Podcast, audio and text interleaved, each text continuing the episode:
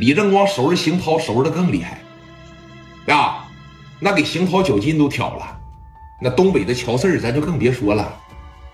乔四儿当年在东北的时候，电力老大根本就不敢给乔四儿停电，那更狂，知道吧？哎，当时啊，说你看给这个张树谦就给打了，打完以后，地上一大滩的西瓜汁啊啊！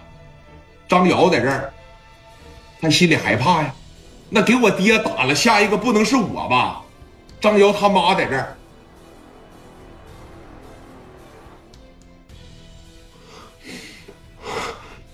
聂磊拿着五连发上来了，啊，往他媳妇儿这脑袋上啪的一顶，哎，你太过分了吧！听着啊，他现在呀挺糊涂，你指定是个聪明人，啊，别管是出于他跟我较劲也好，还是咋地也好，三个小时之内啊，让我那几个公司来电，要不然呢？我都给你们绑一块扔海里边喂鱼去，听着了吗？听没听着？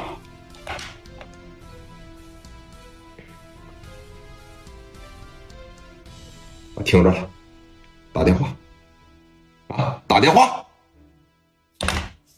这边不能打，你别说了，非让我看你死我面前呢！我打，我打，他是聂磊啊！你真不该打我老公这两下子，打已经打了，我指定不带后悔的。打电话来了电呢，我就走啊！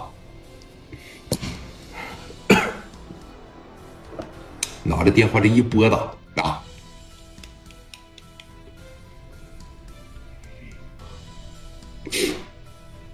喂。我，哎，局长夫人你好，没好啊，没好了，抓紧啊，那个什么啊，红星游戏厅，啊，皇冠假日酒店，对，大学路还有四方区那个新艺城，抓紧时间把店给供上啊，嫂子，这个事儿说你看，我们局长刚刚下达的命令啊，硬性命令，说没有他的命令啊。没有他的这个亲自说的话，就咱不能给供电。那我让你供不好使啊！啊，你他妈赶紧的吧！你还想不想干了？啊！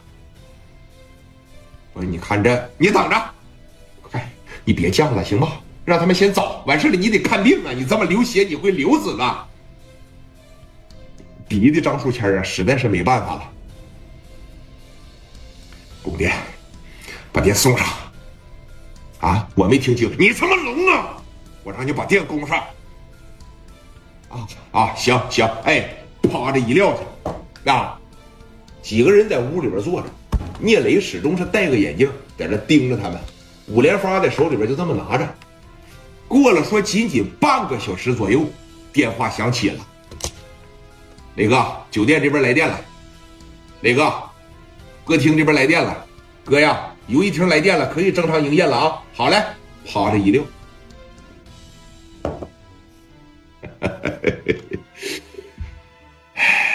行啊，啊，反正呢，我告诉你们一句话啊，打了你，我都不带跑的。我每天呢都在全号实业办公，你要是有招呢，你就想；没招啊，